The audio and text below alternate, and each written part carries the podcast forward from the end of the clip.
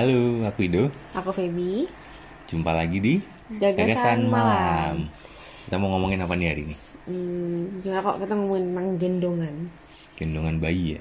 Gendongan bayi itu yang buat gendong bayi pasti ya. Edit out oke. Terus kita mau ngomongin gendongan karena menurut kita itu salah satu yang esensial ya yang ya. Hmm, yang dalam- penting ya. Hmm, nah kayak menurutku Kenapa itu penting menurutmu? Kalau bisa sebelum lahiran tuh udah punya gitu gak sih yang Hmm. karena ya ternyata biarpun dia baru lahir itu tuh ketika biarpun kayaknya 3 kilo kan rata-rata ti- 2 kilo 3 kiloan kan tuh itu kan kayak ringan. Tapi ternyata kalau digendong lama itu berat. Dan kenapa harus gendong? Karena bayi tuh nggak bisa tidur sendiri. Gitu Hmm, mereka belum bisa punya kemampuan untuk tidur sendiri. Dan Kalau mau ya kan kalau mau tidur itu mereka pasti tanda-tandanya nangis. Oh, oh, rewel-rewel dulu ya. By the way, teman-teman udah tahu belum ciri-ciri bayi yang ngantuk kayak gimana? awalnya tuh nggak tahu loh ya Hmm. sampai aku kayak nyari nyari tahu kenapa sih nih anak nyarik narik kupingnya terus gitu loh. Hmm, kenapa sih? Apakah karena dia sakit kuping atau apa? Ternyata waktu dicari salah itu adalah salah satu tanda dari ngantuk. ngantuk. Jadi tanda-tanda ngantuk tuh kalau yang aku baca itu adalah dia udah mulai rewel. Dia kayak eh, narik-narik kuping gosok-gosok mata terus salah satu yang paling khas juga adalah kalau misalnya dia suka mainan A tapi ketika dia di- lagi ngantuk dikasih mainan A langsung Nangis. nangis Hmm, ya jadi itu ciri-cirinya bayi Mm. ngantuk ya. Iya diajak main nangis tiba-tiba gitu. Gak bisa diapa-apain lagi kalau misalnya gitu harus tidur berarti kuncinya. Hmm, bener-bener. Dan cara tidurnya itu adalah digendong. Hmm, atau Paling- nenen Iya. atau ti- minum susu dari botol terserah dari mana aja yang jelas minum gitu ya. Oke jadi kalau untuk gendongan bayi sendiri sebenarnya ada berapa macam sih? Kalau misalnya nggak bisa ya pakai pakai kain di rumah apa aja gitu yang panjang terus dililit-lilit. Nah tradisional itu itu kayak gitu ya yang sebenarnya untuk uh, si gendongan tuh sebenarnya kan kayak zaman dulu kan orang pakai jarik kain biasa lah istilahnya ya yang intinya dililitin aja gitu di anaknya either itu anaknya tidur lying down gitu di dalam gendongan atau dia digendong mungkin kalau udah lebih gede ya digendongnya di samping yang posisinya anaknya itu tegap duduk gitu loh di gendongannya Ya iya iya. Berarti gendongan itu ada ada berapa macam nih yang kamu tahu? yang aku tahu kayaknya satu yang yaitu gendongan tradisional itu terus eh, tapi aku nggak mau pakai itu karena kan kayak selain tidak cantik terlihatnya tapi yang kedua itu pegel karena biasanya kalau Satu sisi itu ya? satu sisi tok ya Hmm, setuju setuju. dan ah, tangannya nggak bebas biasanya digendong samping pun kita harus tetap tetap megang kita jagain, ya oh. supaya ini ya stabil ya. Iya, nah jadi yang aku tahu itu ya satunya lagi tuh si baby wearing tuh di mana kita tangannya bisa bebas, anaknya biasanya posisinya dia akan kayak duduk gitu loh, duduk dengan kakinya yang kayak katak gitu ke arah kita, terus kemudian si baby wrap ini ada macam-macam lagi. Nah yang aku tahu dari baby wrap ini ada yang tipenya pakai kain stretch, sama ada lagi yang tipenya pakai hip seat. Sit. Oh berarti ada dudukan Iya, ada dudukan dudukannya. sudah ada dudukan kayak tempat duduk itu di uh, depan perut kita ya. depan hipnya makanya hip seat kan. Hip seat itu kayak ada tempat dudukannya yang ditaruh di tadi di hip itu supaya it- berat badan anaknya itu tuh terbagi antara di tangan kita sama di hip kita. Hmm, terus berarti aku simpulin lagi berarti ada ada tiga. Yang pertama yang yang menurut kamu ada yang tradisional terus kemudian ada yang kain tapi yang stretch atau yang bisa melar. Terus yang terakhir itu ada yang paling baru tuh yang hip seat ya berarti ada seperti tempat duduk untuk panggul di uh, carriernya itu atau di di tempat gendongnya itu. Terus menurutmu apa sih pro kontranya masing-masing itu?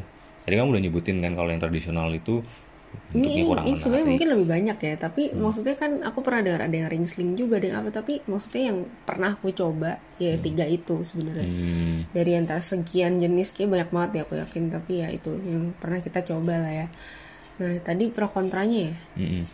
pro kontra sebenarnya dari yang coba dari yang tradisional dulu kan kamu tadi udah bilang tradisional itu kainnya nggak nggak stretch berarti kaku. Terus kemudian uh, hanya satu, satu sisi di pundak jadi mungkin satu, salah satu bahu akan lebih pegel ya untuk yang bag- yang lain gimana yang stretch itu pro kontranya Hmm, iya tadi kontranya salah satunya juga jelek ya. kalau yang tradisionalnya nggak sih? Maksudnya, jadi aku membayangkan kalau gendong itu cewek dan cowok juga bapak juga boleh gendong kan. Nah, biasanya bapak-bapak kalau dikasih jarik gitu kan belum tentu mau kan nah itu jadi kontranya sebenarnya agak tidak tidak tidak terlihat tidak cantik terlihat gitu lah Hmm. Tapi tergantung jenis kainnya sih mungkin Iya. kalau printnya bagus ya bisa bagus juga Hmm. tapi rata-rata yang tradisional tuh menurutku kurang cantik aja Hmm. terus satu sisi itu terus kalau yang eh, satu si stretchy wrap itu dia pronya adalah dia kan dibekap erat di ibunya ya jadi atau di bapaknya siapa pun yang gendong itu jadi dia tuh lebih tenang lebih cepet banget untuk bisa jatuh tidur dan kalaupun dia nangis nangis dia cepet banget bisa adem. Terus kayak apa namanya? Lebih ringkas ya karena kan kain kan pronya. Ya menurutmu apa deh? Kamu kan juga pakai juga sih yang ya kalau menurut Hmm. aku ya itu lebih ringkas karena kan bisa dilipat sehingga bisa masuk bisa bisa masuk ke tas tas Hmm. tas bayi. Tapi ya mungkin ada uh, beberapa kontra juga. Yang pertama mungkin ini panas ya kalau salah Iya, jadi Ria tuh pernah sampai miliaria ya atau biang keringet ya gara-gara pakai itu. Padahal sebenarnya waktu itu juga di AC, tapi memang kita nggak berani set AC-nya panas pan eh, dingin terlalu dingin karena waktu itu dia masih bayi baru lahir banget ya. Karena mungkin semuanya ketutup kali ya kalau yang di Mm-mm, udah ketutup terus kena panas badan kita juga Hmm, kan. sebenarnya sih kalau misalnya mungkin kalau di luar negeri mungkin pas ya soalnya kan udaranya Dingin, dingin, jadi oh. anak itu ini semacam ada skin to skin atau kontak antar kulit kan, Hmm. karena kan deket sama orang tuanya dan mungkin di situ juga anak menjadi lebih tenang karena dengar suara Dengar jantung suara ibu kali ya jadi sesuai dengan irama waktu dia di dalam kandungan Iya. jadi dia menjadi lebih tenang di situ Hmm, Nah, makanya kalau misalnya pas lagi hari panas, sebaiknya kayaknya nggak bisa nih pakai yang stretchy wrap, stretchy wrap ini ya. Nah, terus eh, enaknya adalah dia bisa dari newborn yang karena newborn itu kan masalahnya nggak bisa digendong dengan posisi tegak itu kan kepalanya. Tapi dengan stretchy wrap si kepalanya tuh bisa masuk ke dalam si stretchy wrapnya ini. oh tergantung lipetannya jadi cara kita Cara cara kita memakai ya stretchy wrapnya ini kan sebenarnya cara pakainya ya itu yang di eh, gimana ya karena kita nggak ada videonya jadi nggak bisa nunjukin tapi intinya ada ada yang disampirin ke pundak nah yang di pundak itu kepalanya masukin ke situ Hmm, jadi eh, pada anak itu kan lehernya masih lemah, jadi belum bisa lurus. Sehingga kalau misalnya pakai kayak hip seat itu posisi dari lehernya mungkin tidak bisa eh, disangga. jadi mungkin di situ dengan menggunakan pelv- apa yang stretchy wrap tadi itu bisa diperbaiki karena bisa ditutup sampai kepala ya. Oke. Terus kalau untuk hip seat sendiri gimana ya? Kan kita juga akhirnya beli hip seat juga nih. iya kira kenapa kita beli itu tadi karena panas ya dan ah untuk travel dia ribet yang tadi tuh sedangkan kalau untuk hip seat kita tuh eh, bisa langsung pakai satu satu menurutku salah satunya adalah ya nggak ribet dan bisa dipakai sama semua orang. Kalau si uh, stretchy wrap tadi itu harus belajar untuk makainya itu lama, nggak semua bisa pakai. Jadi kayak di rumah aja nih yang bisa pakai aku dan kamu tok. Opa omanya, kungkungnya Ria nggak bisa pakai. Sedangkan kalau hip seat kita bisa bantu makein dan kayak itu uh, dipakai sendiri pun bisa. Gitu ya untuk cowok make itu juga lebih ini gak sih yang lebih kelihatan oke gitu. Bener ya? Lebih adem. Hmm. dan lebih bisa nopang sampai dia beratnya lebih besar gitu. Sampai anak umur mungkin 2 sampai tiga tahun itu pun masih bisa. Hmm. ya pokoknya itu deh. Tapi jeleknya adalah satu dia besar dia sulit untuk dibawa-bawa ya yang? Karena Betul. kan si yang bagian di yang hipnya itu yang bagian-bagian hip dudukan itu yang ya dudukannya itu kan agak ya besar kurang mobile ya. Jadi Iya. kalau mau dibawa mungkin agak agak makan tempat. Hmm, terus kemudian yang kedua dia belum bisa dari lahir dia mungkin bisa sekitar paling enggak tiga ke tiga bulan, bulan. ke atas lah ya karena Waktu lahirnya udah cukup kuat ya. oh, untuk otot-ototnya udah bisa kuat untuk nahan berat kepalanya gitu karena kan kita tahu bayi itu paling gede kepalanya paling berat gitu Ya itulah Kamu sering merasa nggak sih tapi kalau misalnya kamu pakai pakai yang elastik tadi atau yang Oh, kain stretchy wrap itu.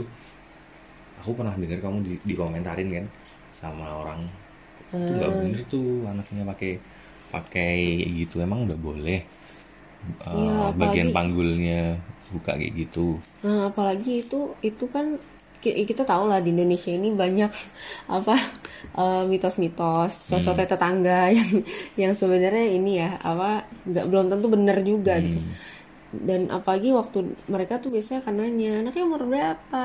Eh, cewek apa cowok? Dan ketika tahu anaknya cewek terus masih berapa bulan. Dan Ria kan dari lahir itu sebenarnya dari beberapa hari aja udah tak tak gendong seperti itu. Itu tuh mereka mereka eh, terutama yang tua-tua ya Iya. kayak bahkan yang buyutnya Ria juga nanya gitu itu kan nggak boleh kayak gitu digendong kayak gitu. Terus dan padahal maksudnya eh, kita juga nyari-nyari a- aku juga nyari-nyari dan aku juga nanya Ido sebagai dokter orto ini gimana sih sebenarnya? Yang bener tuh kayak gimana? Gitu. Nah eh, kamu boleh kamu ngerti nggak yang dan boleh nggak tolong jelasin ke aku dan ke teman-teman yang mungkin dengerin ini kayak kayak mana sih gendongan posisi gendong yang bener gimana atau kenapa sih harus kayak ya backgroundnya lah gimana? Oke, jadi kan waktu bayi itu kan posisi dari kepala, tulang paha dan juga jadi kan di di panggul itu kan ada tulang paha di mana dia punya kepala dan juga dia masuk ke dalam mangkok. Ada mangkoknya. Jadi kalau teman-teman mungkin cari di internet bentuk dari panggul itu kayak gimana itu adalah berupa rod, eh, seperti bola di dalam eh, mangkok. Nah, itu itu kan tuh bayi perkembangannya kan masih masih belum sempurna. Jadi waktu bayi itu semua otot-otot kemudian ada jaringan-jaringan lunak di sekitar panggul itu masih lentur atau elastis. oh mungkin karena waktu mereka di rahim ya Iya. Eh, Karena kan posisi posisi mereka di rahim pun itu kan mereka juga posisinya kalau Ngebuntel teman-teman tahu ya.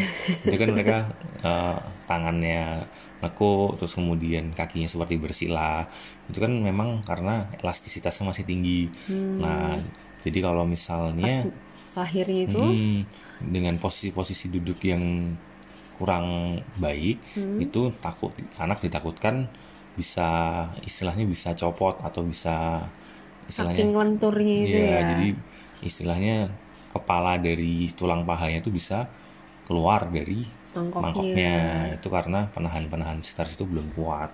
Nah makanya eh, dari penelitian ahli Mm. itu disebutkan bahwa posisi anak yang baik saat digendong itu adalah eh, bentuk huruf M. Huruf M itu bagaimana sih maksudnya? Huruf M itu adalah posisi posisi eh, topangan dari kain atau dari tempat duduknya itu bisa menahan sampai di dekat lutut. Jadi tekanannya itu bisa terbagi. Jadi kalau misalnya posisi kainnya itu hanya di bagian bokongnya, itu nanti tekanannya hanya di bokongnya, jadi kuat banget. Tapi kalau misalnya uh, lebar, kainnya lebar bisa sampai uh, huruf M, jadi istilahnya uh, ini gak sih M itu tuh kalau nggak salah oh, M besar kan maksudnya ya jadi M besar. si puncak dari M-nya itu adalah lututnya, Lututnya, dia mm. dan apa sih bagian tengah Bagian tengahnya itu eh, tengahnya itu, pantatnya, gitu ya. Jadi, jadi jadi tekanan dari waktu kita ngangkat itu kan pasti kan bayi kita angkat itu kan pasti ada tekanan ke atas.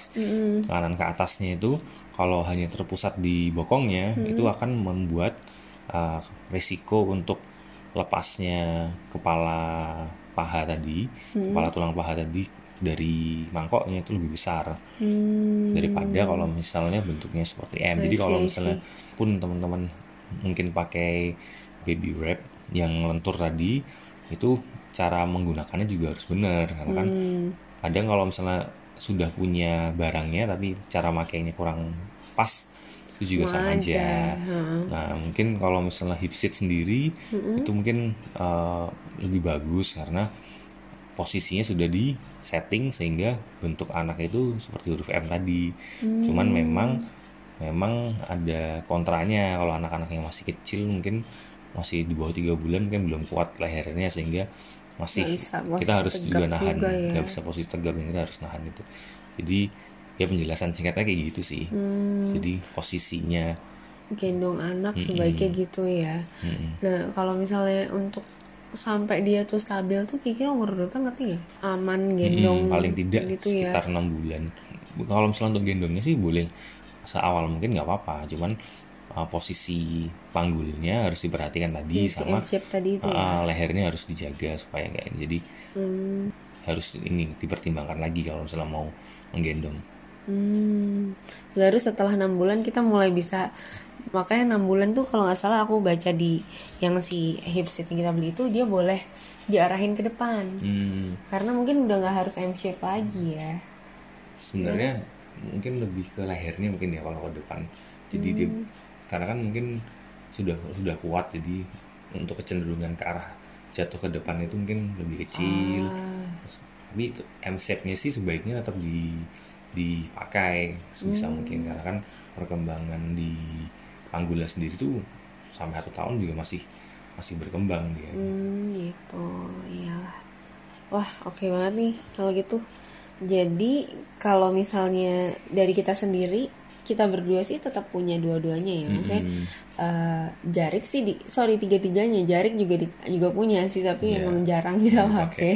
Dan teman-teman harus tahu hipsit tuh mereknya banyak banget dan harganya juga rentang harganya jauh banget. Tapi itu balik lagi ke persepsi teman-teman mungkin dari browsing browsingnya teman-teman nyamannya yang mana itu balik lagi ke ke teman-teman lagi. Karena dari harga lima ribu sampai 3 juta. Itu ada. itu ada. itu bikin kaget banget. Ya udah udah malam nih ya. Kita ini dulu. Kita jumpa lagi di bincang-bincang selanjutnya. Lagi Gagasan-gagasan malam selanjutnya ya. kalau misalnya teman-teman uh, ada usulan atau mungkin ada ada mau tanya sesuatu mungkin bisa tanya tanya di komentar. Mungkin kita nanti coba coba bahas mungkin ya dari gagasan-gagasan kita.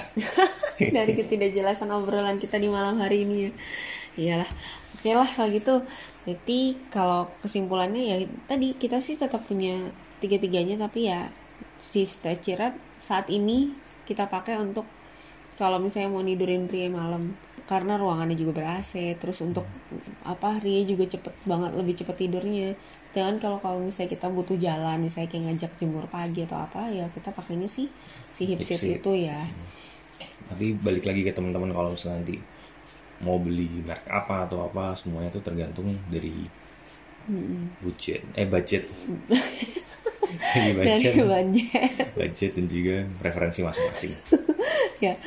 Ya pokoknya intinya banyak banyak cari-cari banyak info sesuaikan dengan keadaan dan pilihan dan budget masing-masing. Itu aja sih dari kita. Oke kalau gitu nah, jumpa lagi di malam-malam selanjutnya. Ya, dengan gagasan-gagasan Ya. malam selanjutnya. Oke sampai jumpa. See you. See you. bye